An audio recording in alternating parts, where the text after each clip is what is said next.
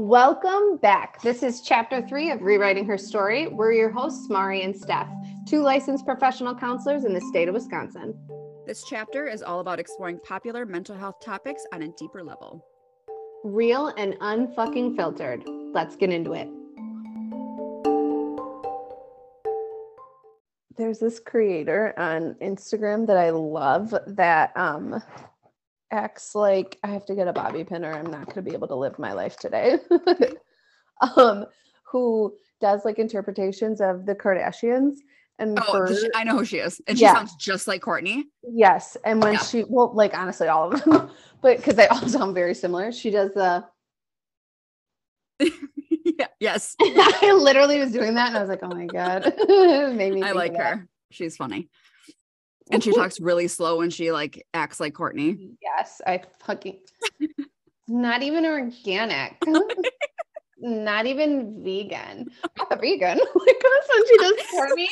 Fucking Khloé, yeah. and then she's like has like a I said Khloé. not the vegan. oh, it's fucking I can't. See, that's the kind Oh. of content I will support. It's the other Oh, all day long. like, I can't. All day long. That's just funny as hell. It's funny as hell. I- Lately, my algorithm, which I'm thankful for, has been red pandas, which I want one so bad. Literally I would need one. cut my hand off to I be able to pet one one. so I, bad. and I just want to pet it. Just let I me pet it. I saw one today and it was like, red pandas are all cute until they get angry. And then it was a video of a red panda coming up that wanted an apple. And they were like, here it is approaching with um an angry face. And then it went like this with its little fist, but it still looked so Oh, cute. They're I want one so bad. I love when they get scared. Yes. And, and I love how their feet don't look like feet. They literally look like lollipops. Yes. like Yeah, little little pops. I need one in my life. Or. I want a baby pig. No, I want a baby raccoon. I mean, the, dude, I saw a video of a It's legal massive raccoon. It was it's legal. huge. You'd have to get him as a baby, otherwise they'll fuck you up. Yeah, you can legally own one as a pet in Wisconsin. So My mom I'm, had one when she was a kid. I, my best friend Aaron's mom had Yeah. one as a kid. Why isn't that more normalized? What are we doing? Yeah, They're I- everywhere. like, they're literally free outside. Like, Just go pick one up. why did I see a, a raccoon? It was on a reel, and he was like, like there was like two wires coming down, and then it mm-hmm. was hanging a bird feeder, like a, and he was like flopped over the bird feeder, like hanging on, kind of like folded over it, Yes. and the wind was going, and I was like, save him! Why are you just recording? Save him! Did you see the the fucking video of an orangutan yeeting an opossum out of its enclosure? No. Yeet Ew. it just. Possums freak me out. Oh. Stephanie, they are. You like them? ye- Yes, Tails are like big reptiles. Stephanie. can't do it. they they eat ticks. They Ugh. don't get rabies. They they literally sure? Positive. They are the only marsupial in the United States. They don't, they eat ticks and they don't get rabies. The post goes around every summer to share so people when Like they stop killing them. yeah, so they Yeah. stop just because they don't look appealing. Yeah. I used to leave um my ex-husband's house. He had like a back door with like a porch and stuff. And I Mhm. will never forget the time I was walking out the back door. It was like 2 a.m. and there was a fucking possum on the deck just staring at me. And I was like, Like- it's gonna, I'm gonna get murdered. I'm gonna be No. killed. It was terrifying. And they're scaredy cats. They're Yeah. They're, scaredy. They like look scary, but they don't do anything. You should be worried about raccoons. Oh, for sure. Raccoons will fuck you up. Fuck you up. They will fuck you up. Aaron and I used to drive around fucking when we were younger, especially in the ghetto. Like, why? What are we doing? Why are we doing that? That's what we Um, did though. there was a giant raccoon sitting on the curb like a human. like his butt was on the curb and he was eating something. Like and I was cats like, and dogs do sometimes. I was like, that's an OG. That is an OG. He's the leader of the pack here in this runs these streets. I was like, shut up. And that's back when like internet on your phone was $14 a minute. and you so- never dared press the world button because you would have been charged a thousand dollars. No, when I tell you, when I tell you, I would take the battery out immediately. So I would slide the back off and take the battery out. these kids don't know. These kids They don't. don't. know. So today we're talking about the 90s. I'm just kidding. I wish that would be such a fun episode. oh my god, I would love it so much. I would love it so. I'm when I tell you I am pumped for the live action remake of Fern Gully. Oh, I didn't know that was a thing. Um, the chokehold that movie had me I loved in. Fern Gully. Fern, I would. Oh my god! Have you guys was watched The Little Mermaid yet? Yeah, we went. I we went and saw it for free. Um, because Soap School did a. Oh, like a where you could viewing. sign up for tickets, and I was like, "Fuck yeah, hell yeah, we'll go for free, even if it's not good." But it was so cute. I started watching it last weekend and I got distracted, so I didn't finish yet. Obvi, I love the original. I, I was gonna I, say, I, like my many of OCD live- is like, don't add new songs. We, Yeah, we literally. soundtrack. please stop Don't add, it. don't add randoms. So, like any of the live action remakes, I like. I think they're great, but I have never been like that replaces. Never. Absolutely not. Beauty and the Beast? No, nothing will ever. I love Beauty Emma Watson. Don't get me wrong. I love the I shit out love of the movie, but like, no. It's not the real one. Mm-mm. I do want to see live action Mulan. I haven't watched that one. I loved. Mulan. That movie had me in a When- fucking chokehold. That soundtrack. Yeah. That soundtrack. yes. Didn't watch Lion King either. either. um, that was my friend Sean's favorite song, and it's still Really? is. And anytime I see anything regarding Mulan, I think of him, and I Mhm. usually send him the meme or whatever that it is. That's awesome. Um, Lion King live action remake. Well, it wasn't like live action remake, but I was like, eh. Really? That's why I didn't watch it. Lion King as a kid. Oh, though. same. Um, I don't know how I feel about a Moana one. I don't. Yeah, I don't. You better not put any new sounds on there. You better not. I know. Don't. Moana soundtrack is gold. Yeah, no, I agree with you on that one. It is. It, it- I'm going to say it right now, and I'll die on this hill. It's the best Disney soundtrack there ever was. I'm saying it. Wow. Best Disney soundtrack there ever was. Ever. Wow. I could literally sing the whole thing front to back, even the interludes where it's being sung in Samoan or or Yeah. Hawaiian or I don't know, but Simone like is right. yeah, okay, I thought it was Simone, but I can make the sounds. I don't I know think what that's how I feel about Beauty and the Beast, Aladdin, and Little Mermaid. Those are Mm. my my core three. I love Aladdin So much. so the way that I wanted to be Jasmine when I was a kid. I was her for Halloween one year, I but I just wanted, to be her. I wanted a pet tiger, and I thought it was Oh. very unfair. I, I have really focused on the animals. Like Abu was one of my favorites. I, I had an Abu. him. I had an Abu stuffed animal, and I loved it. Bugs Life. I got the big Mm. ant stuffed animal for Christmas one year, and it was literally the best day of my life. I love the caterpillar in Bug's Life because he's just like kind of like a dud, like a And dud. beautiful butterflies. okay, we're gonna get into it. okay, okay. So today We're not, we're not talking about Disney movies at all. We could, but It we're not going to do literally has nothing to do with anything. We No. just didn't have a second to catch It up. It brings us so- joy. That's fine. So much joy. Mhm. So I'm literally gonna listen to the Moana soundtrack later when I cut the grass. I am. Excellent. That's it. Feels so good. Anyways, okay. So what we're talking about today, we're gonna talk about this is episode 106. Mhm. Shout out to us. Mhm. Um, we're talking about BPD. So we we're taking a look at our um, most listened to episodes. Top episodes 10 episodes. top 10 episodes and the one episode the, the highest ranking episode was bpd versus bipolar and like us Mm-hmm. talking about the differences between the two because unbeknownst to us like back when we recorded it we didn't really realize like people weren't understanding No, does not mean bipolar disorder but like we can understand how people got there right correct. but in in our world bpd has always been borderline personality disorder Mhm. and personality disorders and you know mood disorder like we're we're totally Worlds apart. but Yes. world worlds apart um so today we're going to talk about what it might be like to um, live with somebody uh, in your life who has bpd Mhm. um, and what that might show up like, what it might feel like, how you might experience it, how they experience things.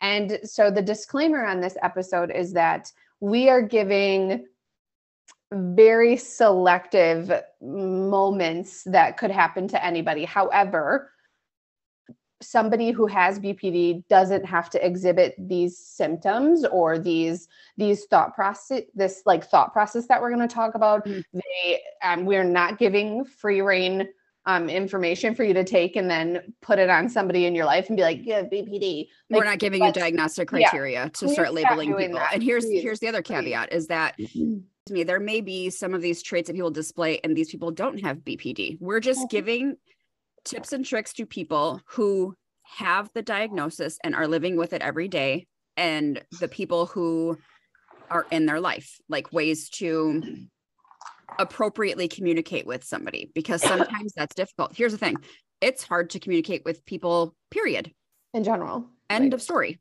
in general. right And I think the thing to pay attention to too is is and I stand by this. Everybody exhibits symptoms of personality disorders. Mhm. Everybody in our life has at one point or another, you know, done something that is manipulative or just because somebody's selfish doesn't mean they're a narcissist Ex- oh that's a whole nother literally- episode I'm so tired. I'm so tired of that word. I'm so same. tired of it. I'm so tired of gaslighting. So I like saw a post the other day that was like talking about phrases that are helpful and phrases that are gaslighting. And one of the phrases that was gaslighting was, I'm sorry you feel that way. that's It's not gaslighting. that's not gaslighting not gaslighting at all. It's not. I don't cultivate feelings for you. And if you are feeling some type of way and it is causing you distress, I am sorry you do feel that way. correct I'm not like, sorry you feel that way, bitch, but I didn't do it. Like, I also think there's a giant, there has to be a, an acknowledgement of tone, delivery, as much as I 100%. don't want to, you know, feed into Kathleen and Richard's, you know, it's about the way that you deliver it. And I'm like, oh god that was my whole life Yeah, Uh-huh. It's like, it's not what you say stephanie it's how you say it like, wiggling whatever. around and it's like, Yes. you might have had a point. Okay. You might have Uh, okay might have been get onto it something. You might have been onto something because when my daughter does that, I'm like, you can get talked to today. Literally to. We can have a convo. yes So I have to like put my vitamins out. Otherwise, I'm never going to take them and they have to be ASMR story my life literally. So let's talk about it. I don't really know where to start because I feel like it's so broad and it's like I don't I don't know where to like dive into it. so i would say and this is based on some client interactions i've had right where Mhm. maybe they have a partner with bpd or a parent with bpd and things can get volatile whether that means like physically or just emotionally volatile right yeah and i think and the ways that i have presented myself in the past with clients with bpd Mhm. is and this is what I tell partners, parents, friends, fill in the blank with whatever feels good to you Mhm. is like you need to be as neutral and calm as possible, right? Mhm. Because if you are giving, I don't want to say giving in, if you are giving this like visceral emotional response to them, you are not going to get through to them. You are that fight is going to continue. It's Mhm. going to be combative. It's not going to be productive. Mhm. So, for example, we worked with a lot of teenagers who would self harm. Mhm. And in talking with parents, and please hear me when I say I can't fathom being a parent of a child who engages in self harm and acting in a calm manner because that's fucking scary. Absolutely. It's scary. Absolutely. It's scary. It's heartbreaking. You never want your kids to be in pain. If you don't understand what self harm means, you can't even fathom, right? But I would have the conversation constantly of when they come to you and they say, I have urges to self harm or I self harmed, I need you to not react emotionally, right? Because A, they're not going to want to come and tell you again. Mhm. B, they're going to feel guilt and shame because they have now caused you to feel some type of way because that's Mhm. a teenager's brain. We know as Mhm. adults, I'm not responsible for somebody else's feelings Mhm. and C, coming at them with any sort of emotion is just going to create panic, right? Mhm. Or anger or frustration. So when I say come at them with like a calm manner and calm demeanor, ideally we'd like to be in that wise mind, right? There's Mhm. going to be some emotion because that you love that person. Yeah. There's going to be some logic. Let's put them together and get to that wise mind place. Does that make sense? 100% and also i have found that it is helpful for me to discuss with sophia like if i'm reacting to something like i even did it this morning because she called me and she um did i talk about this no i Before we talked about it before so i was like i'm having deja vu right now what's going on she called me and she never calls me like the attendance line never calls and i knew that i had dropped her off on time i knew that she was fine Like I knew she wasn't like on the side of the Yeah. street somewhere. yeah, So yeah, she wasn't hacking her lungs. So I was like, why are you guys calling me? Like, what went on? What's going, what's happening? And then there was that threat at park I think it was Park or it might have been Horlick, but like a kid got cut. This is all hearsay. I don't, I didn't read a news article or anything, Okay. but that a kid got cut from the football team and went to school with gun No, no. and approached the coach. The way like, that I will my take my mind, kid out of school so fucking fast. I'm I'm so like nervous about those things. So in my mind, I was like, oh my God, what's happening? And so I answered the phone and she was like, Hey ma. I was like, this is Mari, because I figured it would be somebody. And she was like, Hey. And I was like, Hey, what's like what's going on? And she was like, um, and she goes, What do I say? And I'm like, I'm your mom. Yeah. I was like, why are you calling me? And I said it just like that. I was like, why are you calling me? Because I was also walking into Starbucks and it was so busy. And so I was like a lot of things were going on. Yeah. Yeah. And she goes, she goes, oh, you forgot my money for gym. And I was like, oh, oh my God. And I was like, well, first of all, I don't keep cash on me. So, and I was like, ask him if I can bring it when I pick you up. And she was like, can she do that? And she said, yeah. And I said, okay. And I didn't apologize to her, like say where I was coming from. So Mhm. I texted her and I said, I'm sorry if I sounded sassy on the phone. I was just worried that you were like sick or hurt or something. And so Mhm. I'll make sure that she sees it when I pick her up. But like, even, even if you do have those moments, right? Because obviously it, those moments are scary and they're going to Yes. get the best of us sometimes, One hundred right? So being able to come back to that and say you know i i, I want to talk about my reaction i want to Mhm. talk about i i'm coming from a place of fear and i love you and i care about you and i don't want anything to happen to you so I, I immediately just got panicked and it came out and I I don't know if it looked like anger to you I don't know if it looked like irritation or upsetness but like I'm telling you like I, it was panic and Mhm. so like let's talk about that how do you feel about that Mhm. um and and then you even get to be able to have some of those moments of like well i'm sorry i did that or i'm sorry i create and it's like no i Mm-hmm. don't need you to apologize. This isn't something to we're not apologizing for feelings.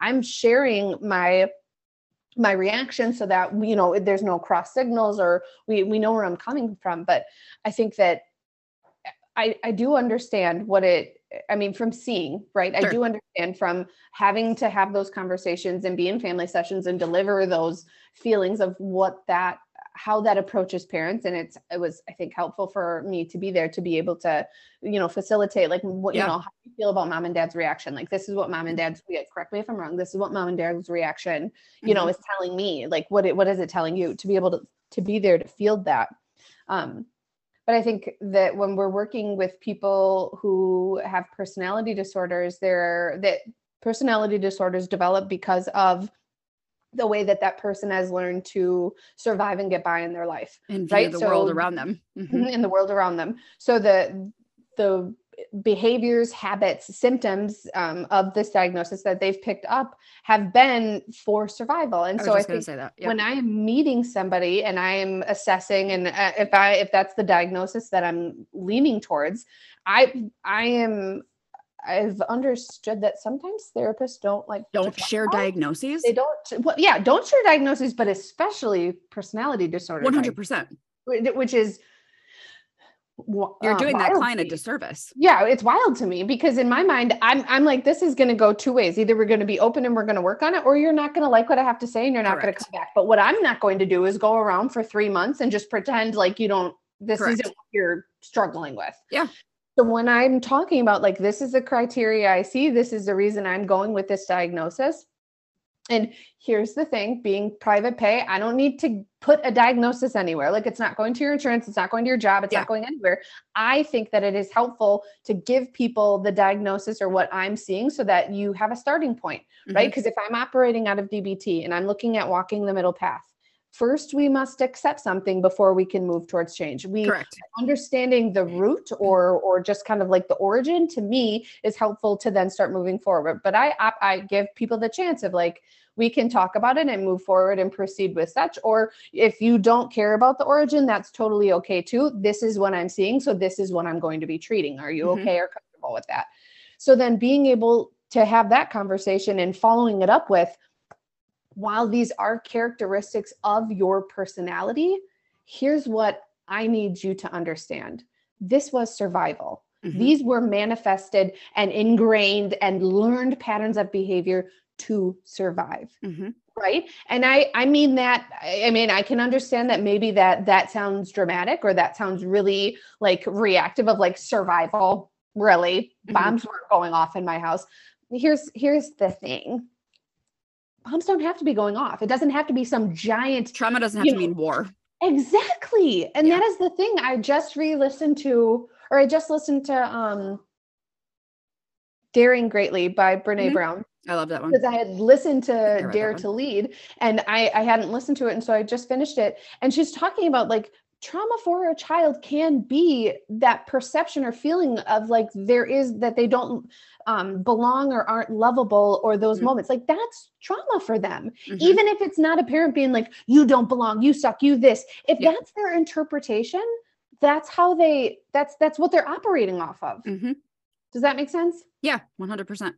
What also can happen, and this is very similar to when I talk about anxiety and the anxiety center of your brain being the amygdala and how it's mm-hmm. always like it's there to look for threats, right? Like BPD, for example, is the same thing. You feel threatened all the time. You feel like people are always out to get you, like you are being attacked, quote unquote, in whatever way or shape or form that resonates with you. Like threaten can look like losing a relationship, right? Like there's that giant fear of like, I'm not gonna like I'm not gonna be with this person or they're gonna leave me or or Mm-hmm. my friends don't care about me or this. Like threatening doesn't have to feel like you're like on guard fighting somebody off. which is why fear of abandonment is huge and that is Mm-hmm. part of the criteria here's the thing there are also attachment styles and i Mm-hmm. will die on this hill where anxious attachment and bpd go hand in hand that does not Mm. mean that everybody that has one has the other but Right. if you have one you know what i'm saying so Yeah. again this is clinicians talking this isn't like i'm just giving you guys fucking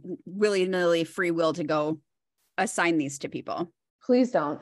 Please don't. please don't the other thing that i've noticed a lot too with clients is if there is a fear of abandonment next comes self-sabotage right like oh i'm gonna fuck you up before you can fuck me up right like i'm Mm. gonna leave before you can leave or i'm gonna make things really bad for you and then i'm gonna show you that you were gonna leave me and i'm gonna prove myself right right Yep. there has to be acknowledgement of what's within my control though Yes. right everything we talk about with you guys is can all be i don't want to say fixed whatever but like bring it back to what's within Healed. my Healed. control Yes, it's not even about like it's not like we don't even like healing. Like Mhm. the healing comes from focusing on what is within our control. If you're focusing on what's within your control, you are being mindful in that moment and Mhm. thinking with your wise mind and also looking out for yourself. Mhm. All of those things go hand in hand with healing. Yep.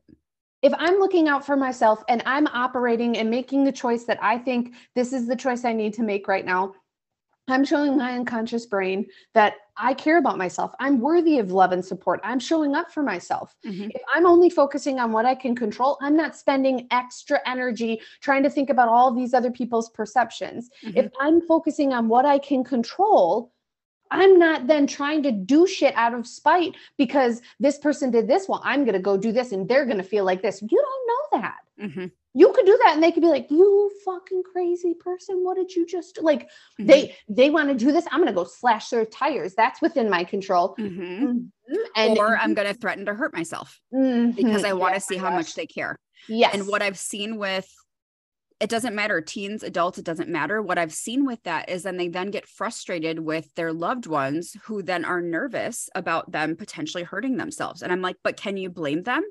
Mhm. You've made threats or you've made gestures and they love you. They don't want you to hurt yourself. So for them Mhm. to automatically jump to this conclusion of like, oh my God, they're going to be unsafe Mhm. and for you to get mad that's not necessarily fair Mm. but that's where the communication has to come into play and i think a lot of times too is they make these threats because they just feel so much emotional pain that they don't know what else to do in that moment and they don't Yeah. Always want to die and that goes Yeah. with a lot of suicidality right Yes. is that yes it's not even the act of dying they don't want to feel the way they feel anymore because it's too much right Mhm.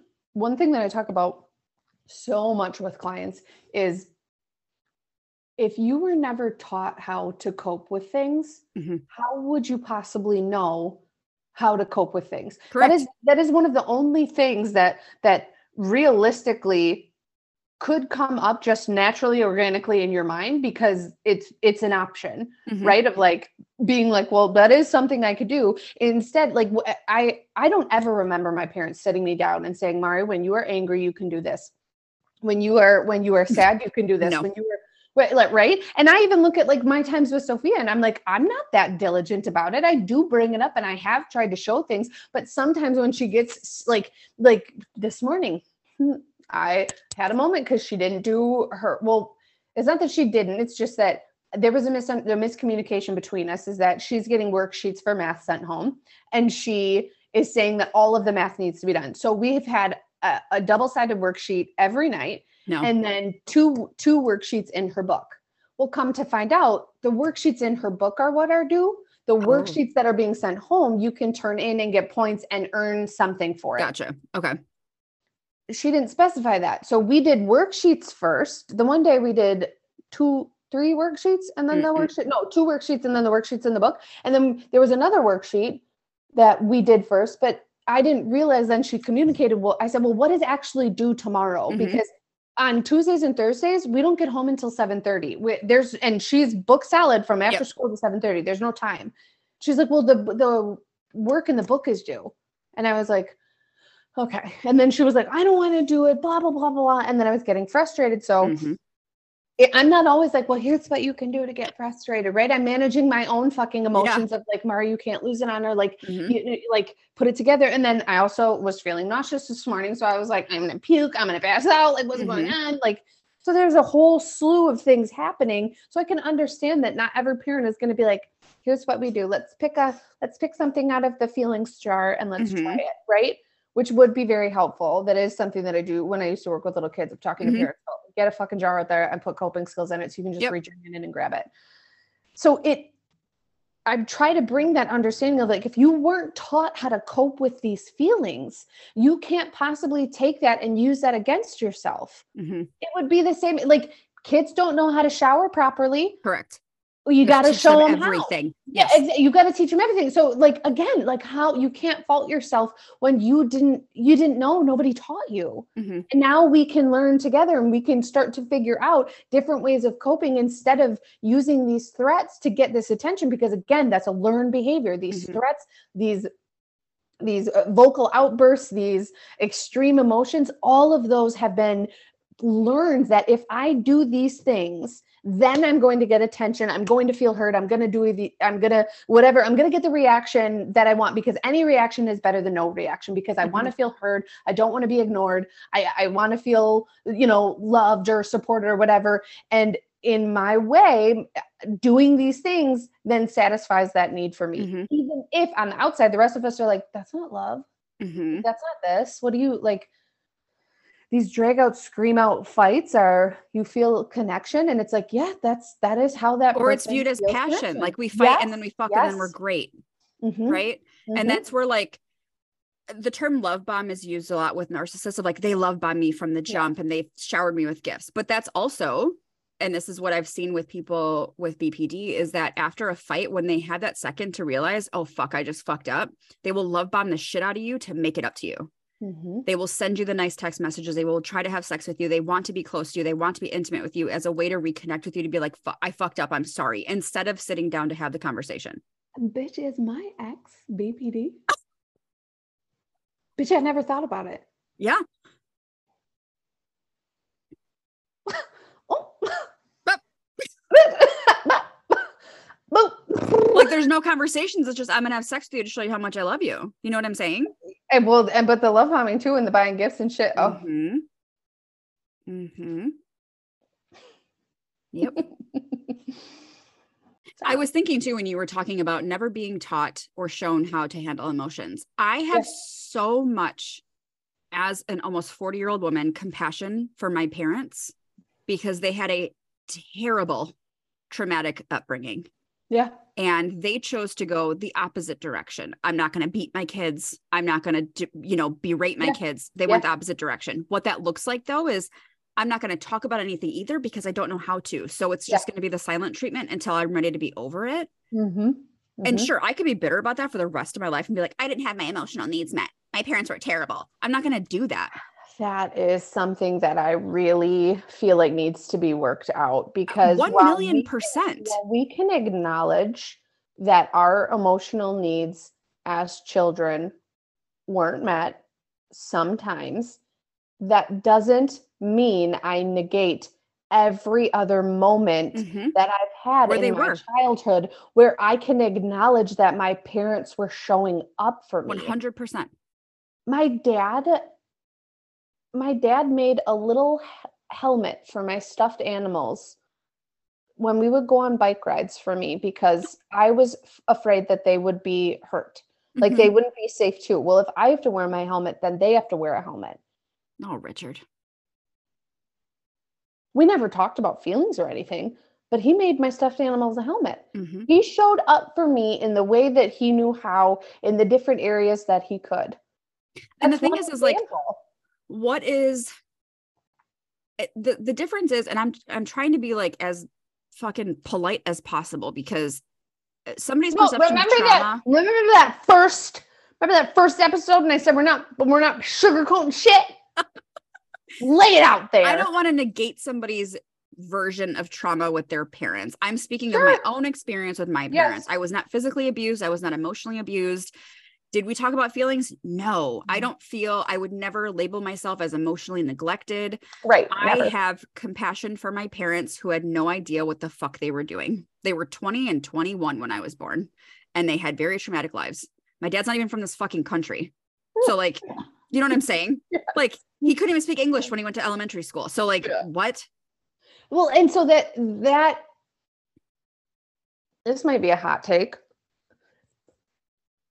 But if we're looking at emotional abuse and like its origin and where it starts, if like your parents aren't meeting your emotional needs and whatnot, in my mind, I feel that that can be healed with bringing compassion to understanding what your parents went through. Sure. And so I think a lot of the time the frustration comes from, but what about me? Mhm. What about what happened to me? What about my journey? What about that? Here's the thing when we're going back and looking at these things and acknowledging that that person couldn't have shown up the way that I wanted them to because Mhm. they didn't know how, that's not negating your story. It's not Correct. taking away from what you went through, it's understanding the origin. Mhm. I, it's not a free pass. I can love my parents and also know that I wish things had been differently. Sure.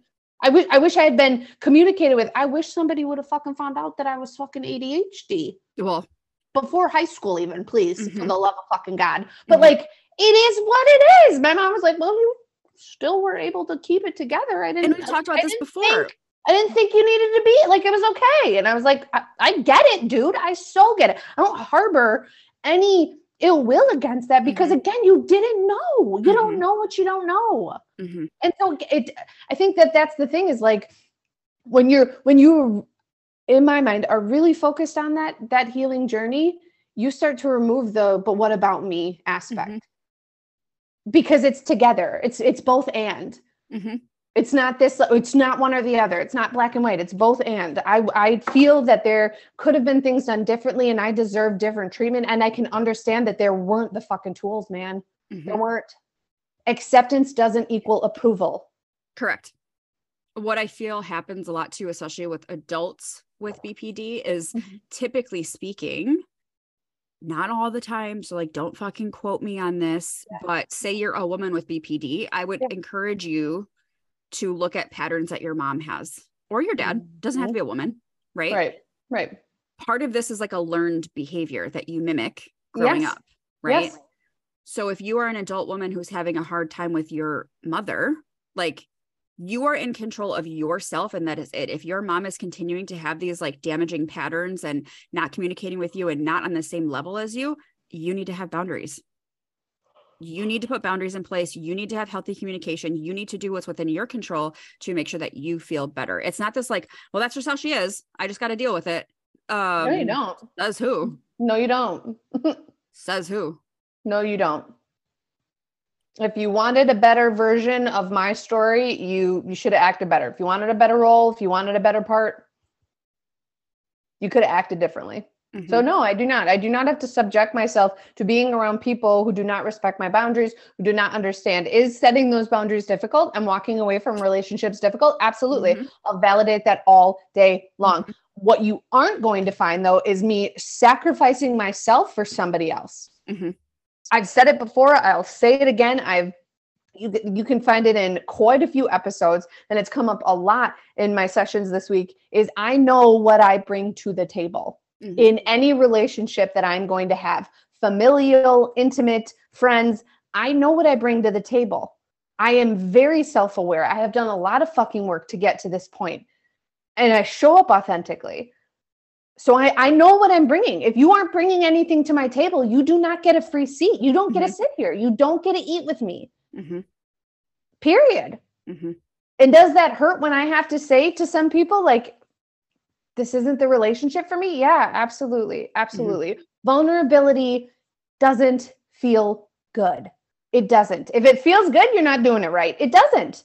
Do you get this with clients? So say you have a client with like a partner with BPD, what I hear them say a lot, and I'm not discounting what they say because I understand what they're saying, but you know, so if you have somebody who like incessantly messages you and they just won't quit, and I ask them like, well, what happens if you just don't respond? If you set a firm limit and say, we're not doing this, we've already talked about this, then they Mhm. just ramp it up and make it worse. So what do you tell those clients to do? Put your phone on do not disturb, turn your Mm-hmm. phone off, mute their messages. hmm and if it goes to like where it's you know whatever and you you're you you feel like you have to respond the Mhm. only response is reiterating that boundary. Hmm the only response you don't touch anything that they've said. You reiterate the boundary that you've already set and talked about. If you haven't set the boundary you ignoring ghosting any of those things isn't setting a boundary. No. you need to verbalize your boundaries. Correct. that is something that is so important. People are like well i think i i think they know.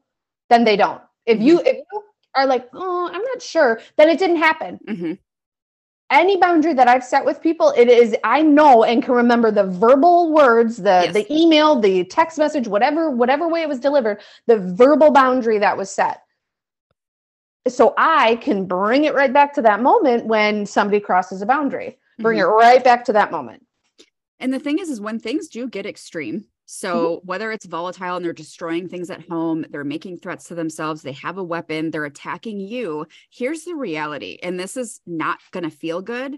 You can call the police. 1000% I have had to tell parents to call the police on their children. That was One not a comfortable fucking conversation, correct but they had to have consequences for their actions. And There hear me when I say I understand that they are struggling with something 100,000%. yes but they have to be held accountable of like you cannot rip the door off the wall you cannot threaten me with a knife you cannot physically attack me or your sister your dad your brother whatever you Mm-hmm. can't punch holes in the walls that's not acceptable behavior so what Mm-hmm. do we need to do to get you to a point where you feel like you can manage your emotions right? So we Mm-hmm. can sit down and have a conversation about this. It's not it takes a shit ton of practice. It's not like one day you're punching holes in the walls and next day you're fucking meditating with your parents. That's not how that works.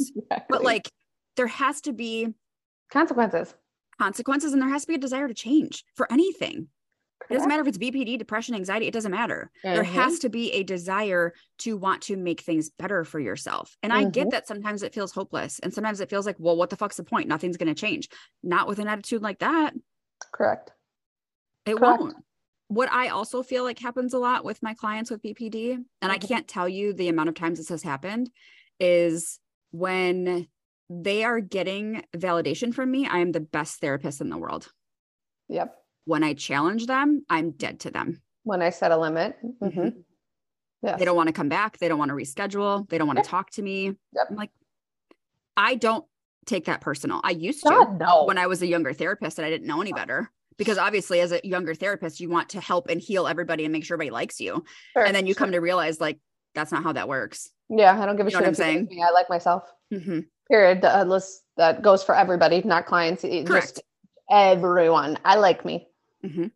Mm. It's a common theme, though. If you wrong them, and this isn't for Mhm. everybody, this is a general statement. If Mhm. you wrong them, you're dead to them. They want nothing to do with you anymore until they decide they need you or until they're over whatever it is that happened. Yep, and my my boundary is still there. My boundary is still there. And when if it's been if it's been however many months and then they come back, uh, the I verbalize in the email like we, we can reschedule absolutely. We are going to talk about the last session that we had. Mm-hmm. So if you feel comfortable knowing that that is going to be the first topic that we address, Mhm. amazing. If you don't, Mhm. then I've had multiple people, like not multiple people walk out of a session, but I had one person walk out of a session 100% because they didn't want to be confronted with the lies and everything that had had come out because whatever reason.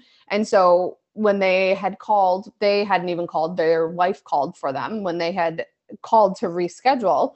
I said, I I don't mind taking this this person back. What needs to be understood though is that I, there will be a conversation had.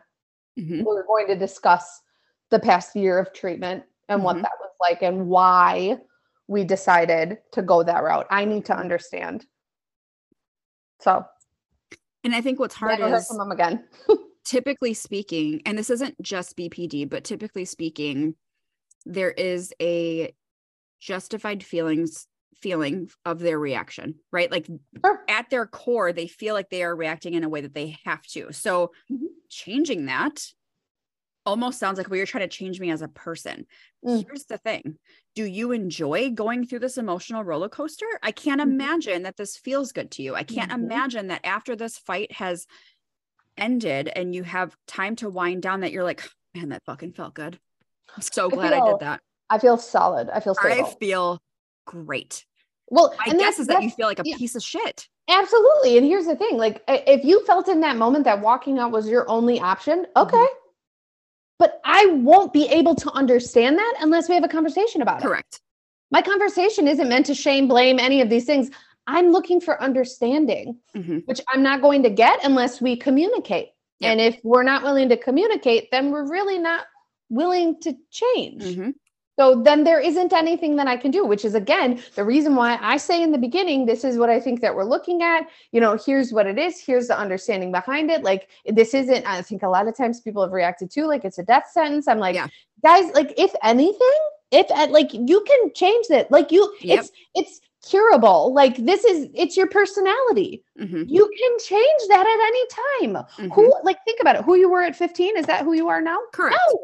Who who I was at 20 isn't who I am at 36. That Mhm. you change your personality all the time. So please understand that with with understanding and tools and and challenging and reframing and healthy relationships, you absolutely can make the move.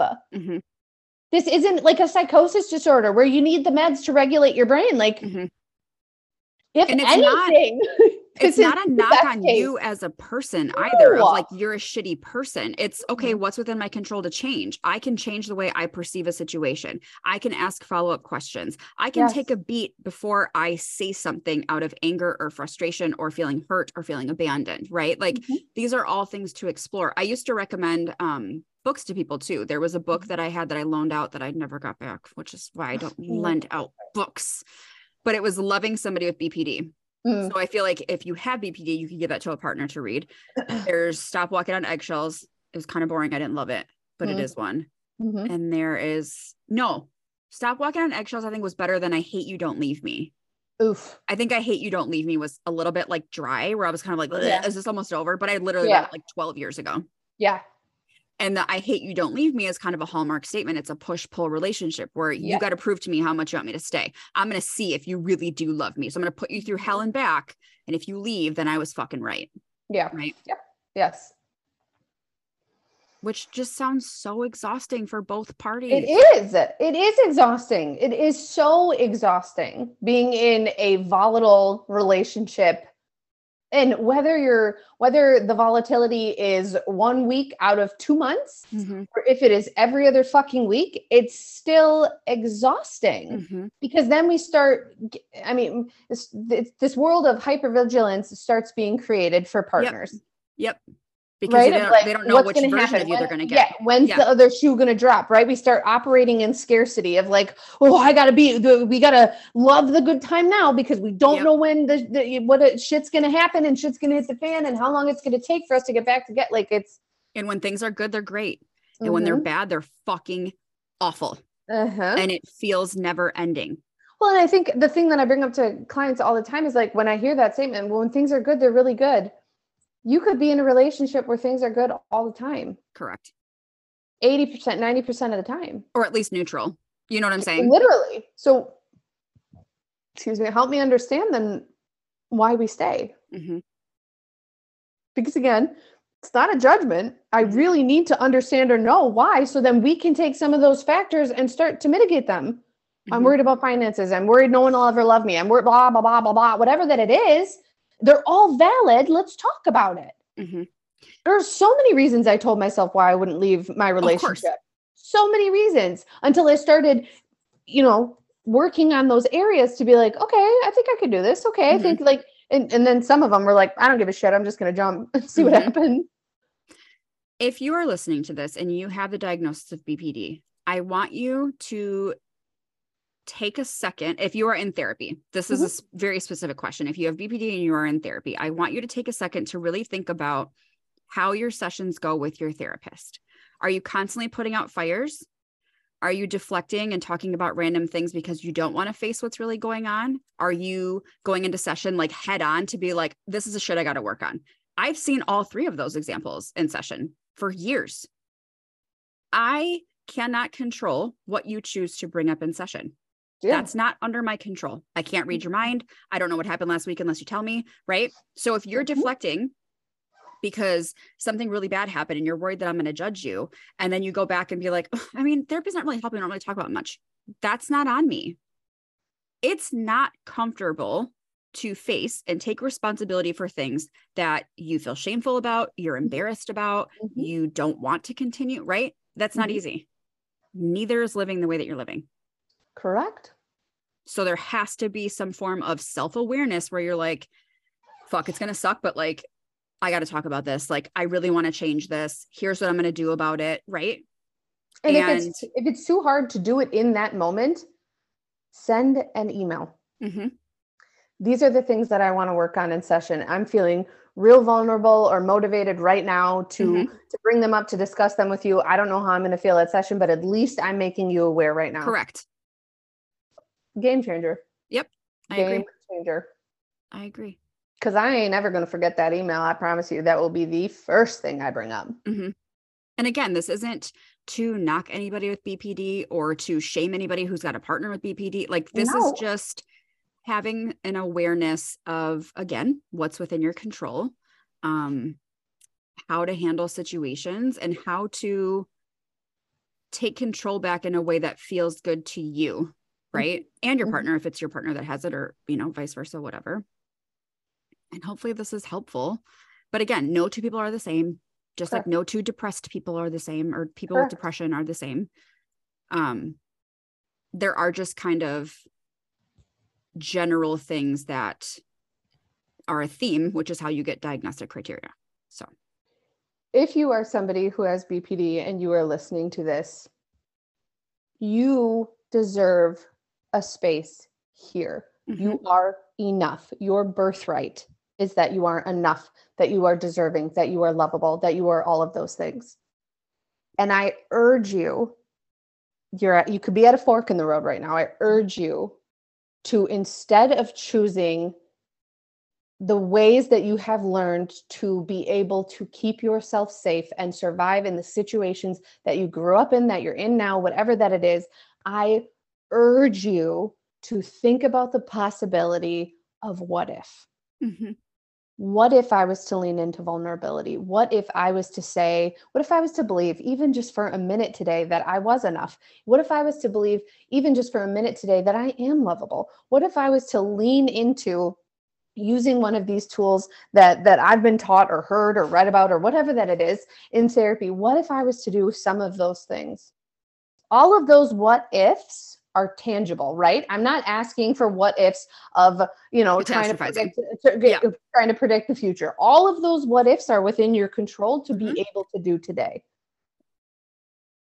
This isn't also what if i'm actually safe yeah you know what i'm saying what if this feeling is stability Mm-hmm. and i'm not used to that Mhm, that would make sense then that it's scary mhm. and that makes that's sense as to why they shake shit up understandable. yes that's understandable Yep. you're cultivating chaos to feel comfortable Mhm. here's the thing you're not comfortable Nope. you're not nope and that goes back to going back to old patterns of behavior that aren't effective for you mm-hmm, mm-hmm, mm-hmm.